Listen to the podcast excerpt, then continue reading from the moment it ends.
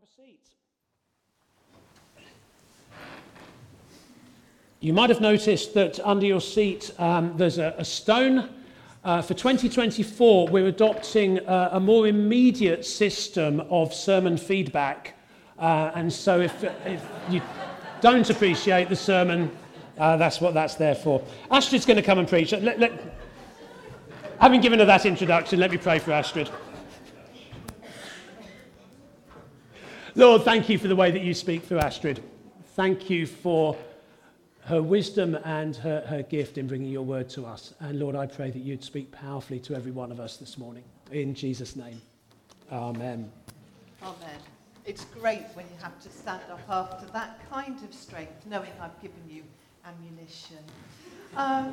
This morning we're starting a new teaching series, and we're calling it Fresh, because this is a brand new year. And we're going to, over the next few weeks, be looking at areas of our Christian life and Christian walk, and encouraging us all to think about, is this time for God to do something fresh in this area of our life? Is this an opportunity for us to recommit and ask God to do something new? So this morning we're going to look at a fresh start. Now, who has an Instagram account or follows somebody on an Instagram account? Yep, some of us, others of us. Does anybody not know what Instagram is at all? Yeah, some of us might not. Basically, and I will be corrected, I'm sure, but Wiki tells me it's a photo and video sharing social networking service. Basically, it's used by individuals and by organisations to promote themselves, their brand, and so on. And kind of the value of your Instagram account is measured by how many followers you have. So top of the list, when I looked the other day, is Ronaldo, the Portuguese footballer who has just over 615 million followers. And Messi comes in next. He has just over 495 million followers. And the TV personality Kim Kardashian has just over 364 million followers. Why do people follow people on Instagram? Well, in part, it's because we have this need for social connection, and we have a need for belonging with those who share similar interests and similar values and similar beliefs. And we might be interested in what that person or that organisation has to share. People follow for reasons of aspiration. They want to be like that person. Or inspiration. They think that person has got something worth saying. And because it's social media, we can as easily unfollow someone as we might follow them. Our Bible reading today comes from Mark 1, and we're going to read just a few verses, verses 16 to 20. And it's the story of Jesus inviting his first disciples to follow him. You'll find it on page 1002. It's right at the beginning of Mark. If you want to grab a Bible, please do. Jesus invites his first disciples to follow him, not in a social media fashion where we can passively engage with him at no cost or little cost to ourselves. Instead, Jesus calls us to have an active relationship with him, which requires us to give of our all. And this is a story of some of Jesus' disciples responding to his call. And I'm starting at verse 16 in chapter 1 of Mark. As Jesus walked beside the Sea of Galilee, he saw Simon and his brother Andrew casting a net into the lake, for they were fishermen. "Come, follow me," Jesus said, "and I will send you out to fish for people." At once they left their nets and followed him. When he'd gone a little further, he saw James, son of Zebedee, and his brother John in a boat, preparing their nets. Without delay, he called them, and they left their father Zebedee in the boat with the hired men and followed him. In Jesus' day, it wasn't unusual for young men to follow a rabbi so that they could learn things from their teacher. But in this account of Mark and his, in this account of Jesus and his followers responding, coming together, it doesn't fit what probably would have been the normal pattern. And I want us to notice three things in these verses. The first thing is this. Normally, the disciple would seek their rabbi out. The disciple would find their rabbi. And instead, we see Jesus coming and finding his followers. Whether you've come to faith through your family upbringing, through Alpha, through friends, or through any other means, Jesus first planted a curiosity in us, which we then responded to, even when we use the language, I came to faith. When? I came to faith. How? Jesus plants that curiosity in us to begin with. Jesus is the rabbi who seeks out his followers, even if it feels like we made the first move. The second thing that I want us to notice in these three verses is that usually before committing to follow a rabbi, the would-be disciple would do their homework. They would consider the rabbi's reputation, and they might talk to other students that had followed that rabbi and find out what they'd learned from that rabbi. They might observe how the other students had turned out. Instead, we see the disciples responding straight away. According to the author of a book called The 5-Second Rule, the moment you have an instinct to act on a goal, you must act on it or start to act on it within 5 seconds. Otherwise, your brain will start leaning towards procrastination. It's just the way our brains work, so I'm told. I wonder how often Jesus calls us to do something and we fail to respond because we leave it too long. We go, yes, and then we think, and then it doesn't happen. Jesus is the rabbi who asks us not to delay when it comes to following him.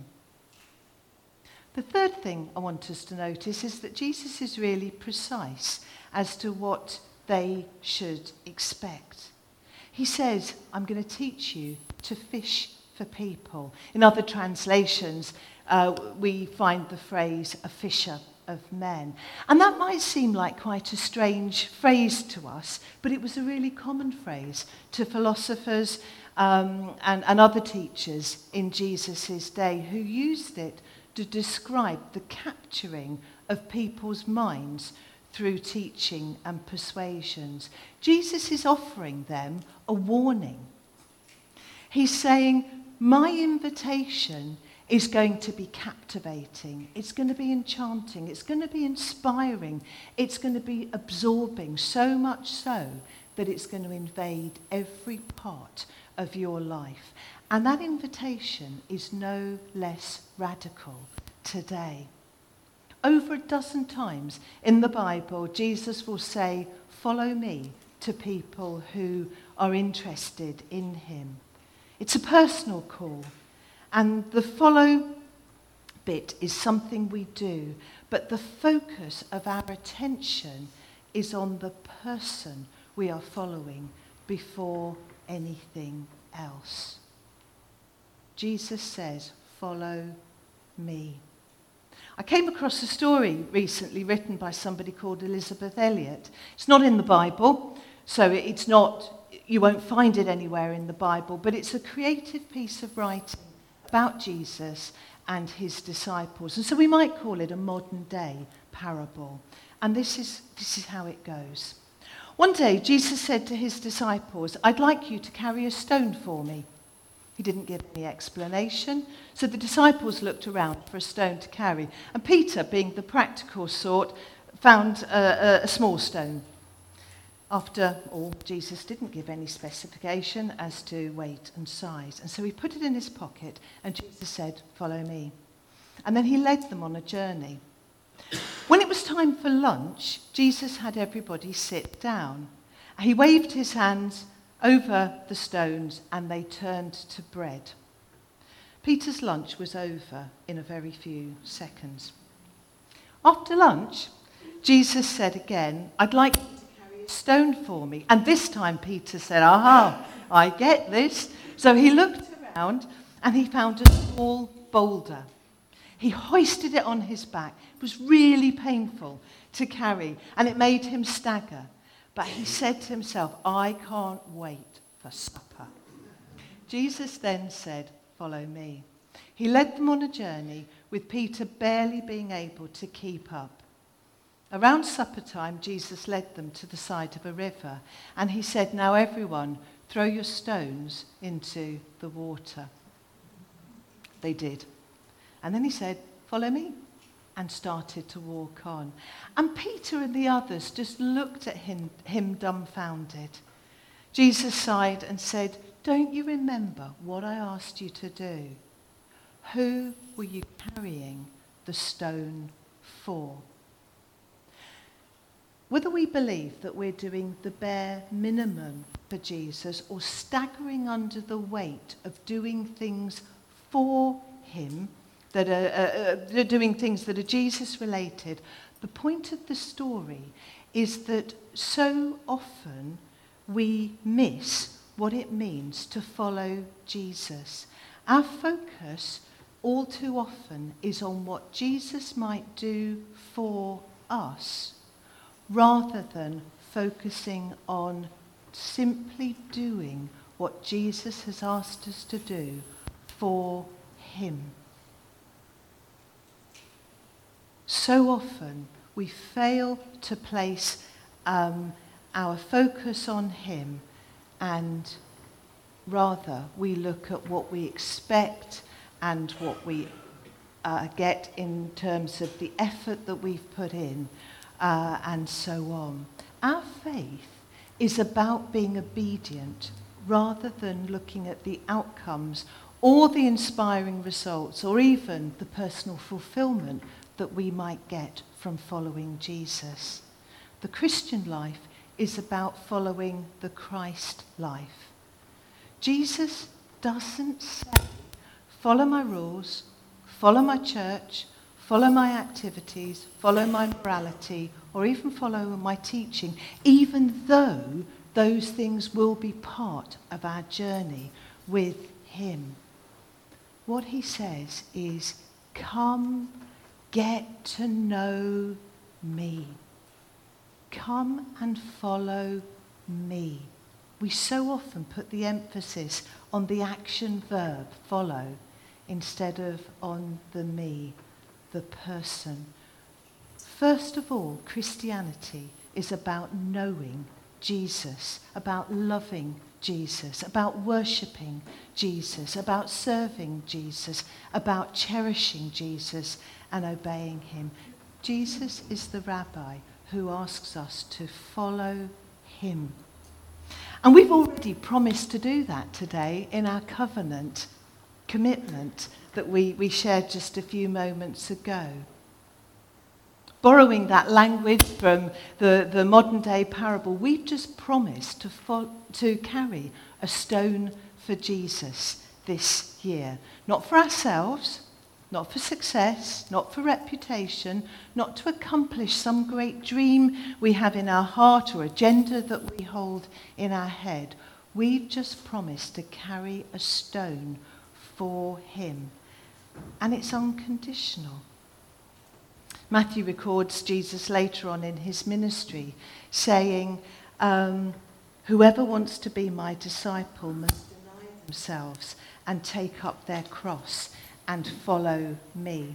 And criminals in Jesus' time would carry their own cross before they were crucified. And so what Jesus is saying is, if you follow him, we've got to endure the burdens of a life of faith, no matter what the consequences are. In other words, it means living for Jesus' sake and not for our own. So just as the disciples didn't know where their journey was going to take them, or what the job description was going to be, or what ministry calendar they were going to be following, so it is for us. When Jesus says, follow me, he doesn't give us all of the points and the details along the way. This year, we are simply called to follow him, to go where he says go. And Simon and Andrew and James and John, they were excited enough by this invitation to leave their livelihood behind immediately. And I experienced something of that strength and excitement of call when God said, leave a career and train to go into ministry. And many of us will know the excitement of a call that God has made on our life that has caused us to make decision-changing, direction-changing decisions is what I've written down here. That sounds better, doesn't it? It might be putting our faith in Jesus for the first time. That's changed our life. It might mean moving home. That's changed our life. It might mean coming forward for prayer ministry. That changes our life. It might be serving God in a particular way. That changes our life. It might be breaking a habit or adopting a new habit. That changes our life. And it's all because we've heard that call. Jesus says, follow me.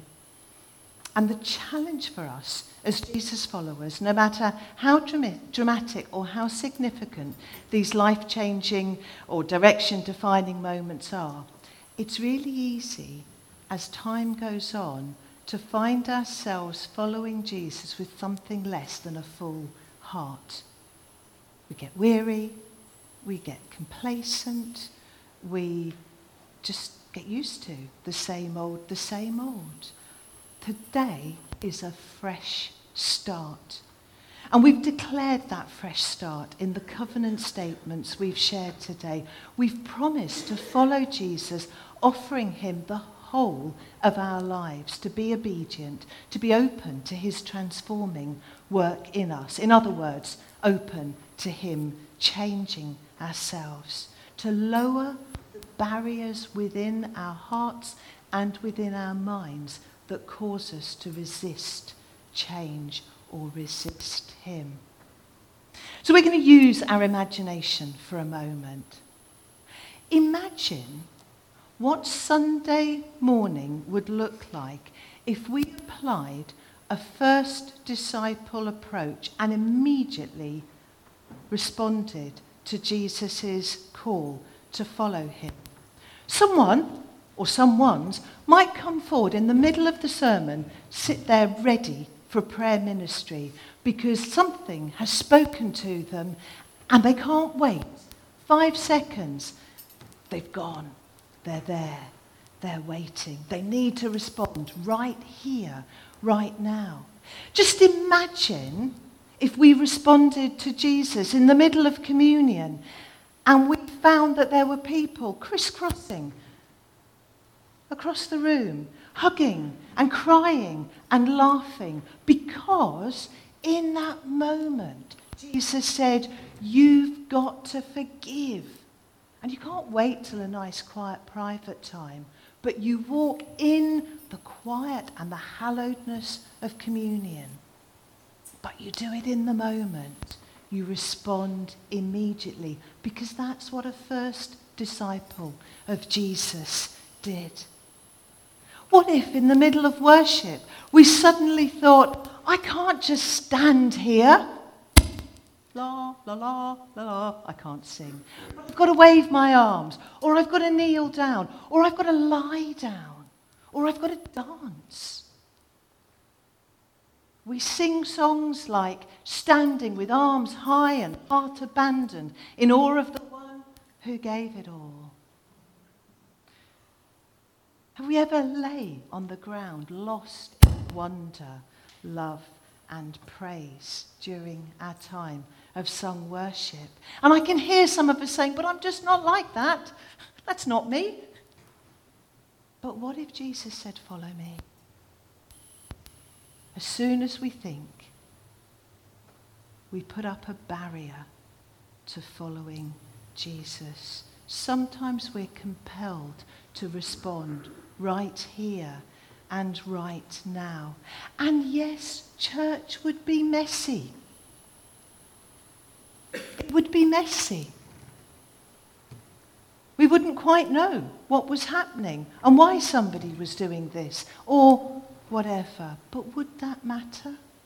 In our leadership prayer meeting this morning, somebody prayed that we might be less in control. They had no idea what I was preaching on. It's been prayed for this morning, so beware.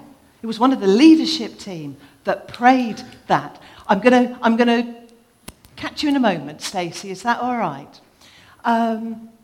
So she's saying something completely different to what she's preaching. But bear with a little brain, and I shall completely lose my point. But you see what Sunday could look like. We could have interruptions. We could have somebody coming up and saying, I really need to share a story. We could have somebody speaking out. I think God's saying something, and it's a prophetic word, and I can't hold it in any longer. I've got to do this. It would be messy, but do you know, this would be a church where we would see lives being changed immediately. We might see healing happen immediately. We might see a freedom that we haven't yet seen. I think that would be really exciting. Don't you? And if you think about it for 5 seconds, you'll say no. Because you'll think that's new, that's different. And it's tough. But you see, we trust God. We trust the Holy Spirit. And the Holy Spirit's not going to do something crazy and wild that we're not comfortable enough with. But the Holy Spirit doesn't want us a year down the line to make those promises again, thinking, I actually haven't changed. The same things that I felt convicted over in 2024, I'm feeling in 2025. The same things that I hoped I'd get right in 2024, I know I've still got to get right in 2025. That would be the heart and the nature of our church.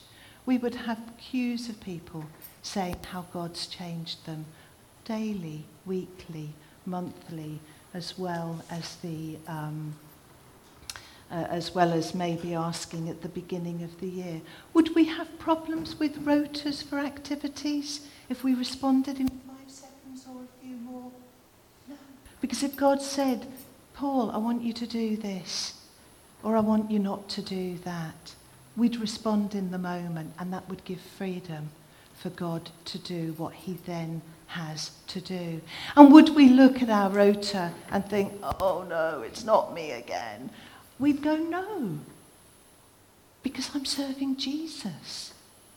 This is about following him. Would we think, oh, I don't think I'm good enough to do this? Oh, I don't. No, because we'd have a culture of us encouraging one another so much that we'd be ready to step into something new.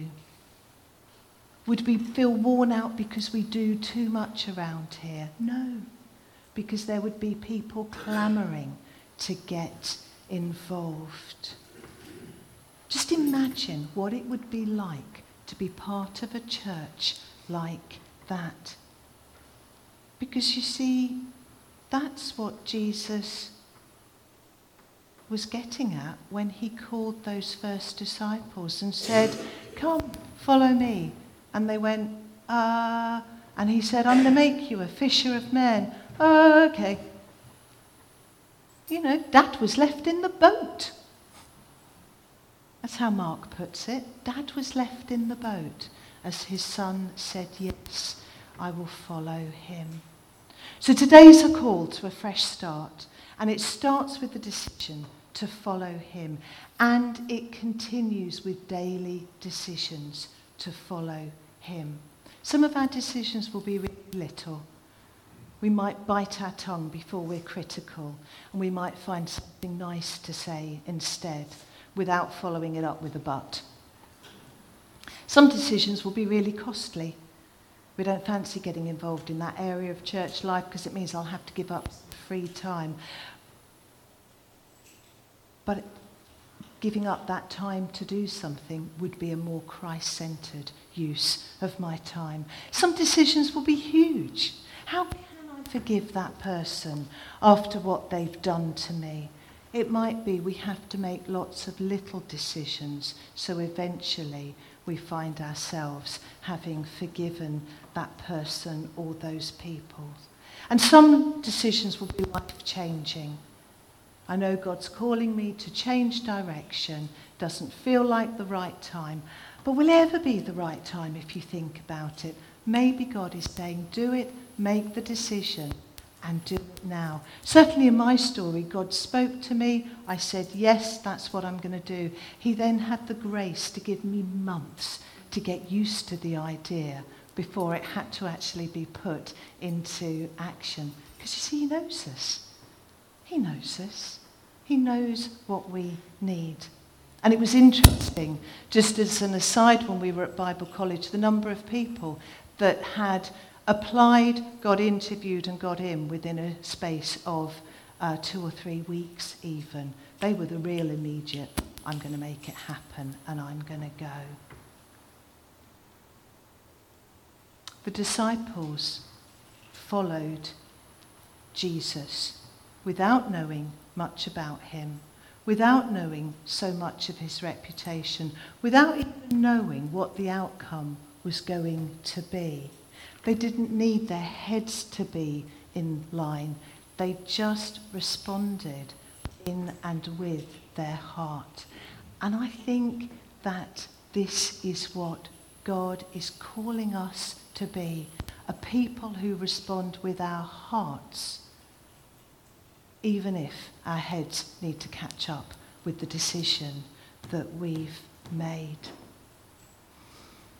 So I'm going to encourage you, if you would, to pick up your stone, and I would encourage you, if you can, to refrain from throwing it at me. I know that thought has been put in your mind, and I just want to try and remove it. I'm going to encourage you to stand. And we're going to hold on to our stone.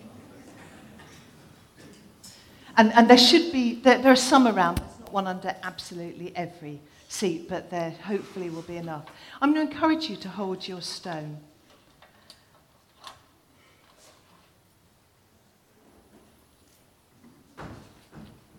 And we're going to pray.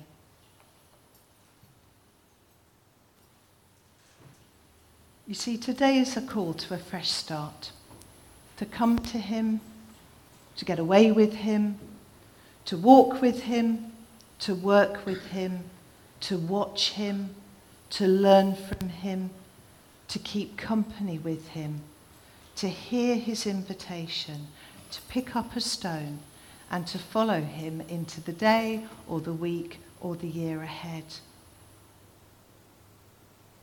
Lord Jesus, you said, come follow me. Thank you that you've said you will provide for us all that we need.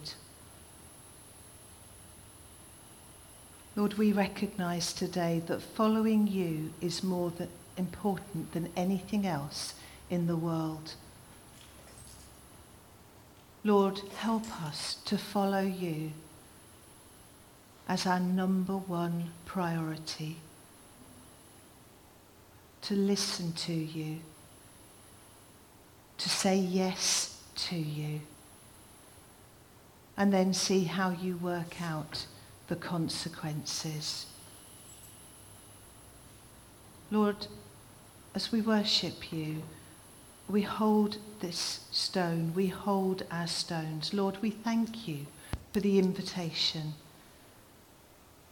And Lord, as we hold this stone, we wait for you. How do you want us to respond immediately?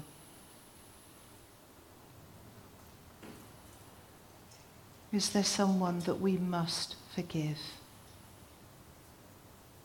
Is there someone that we need to encourage? Is there something that you want us to change? Is there somewhere you want us to be?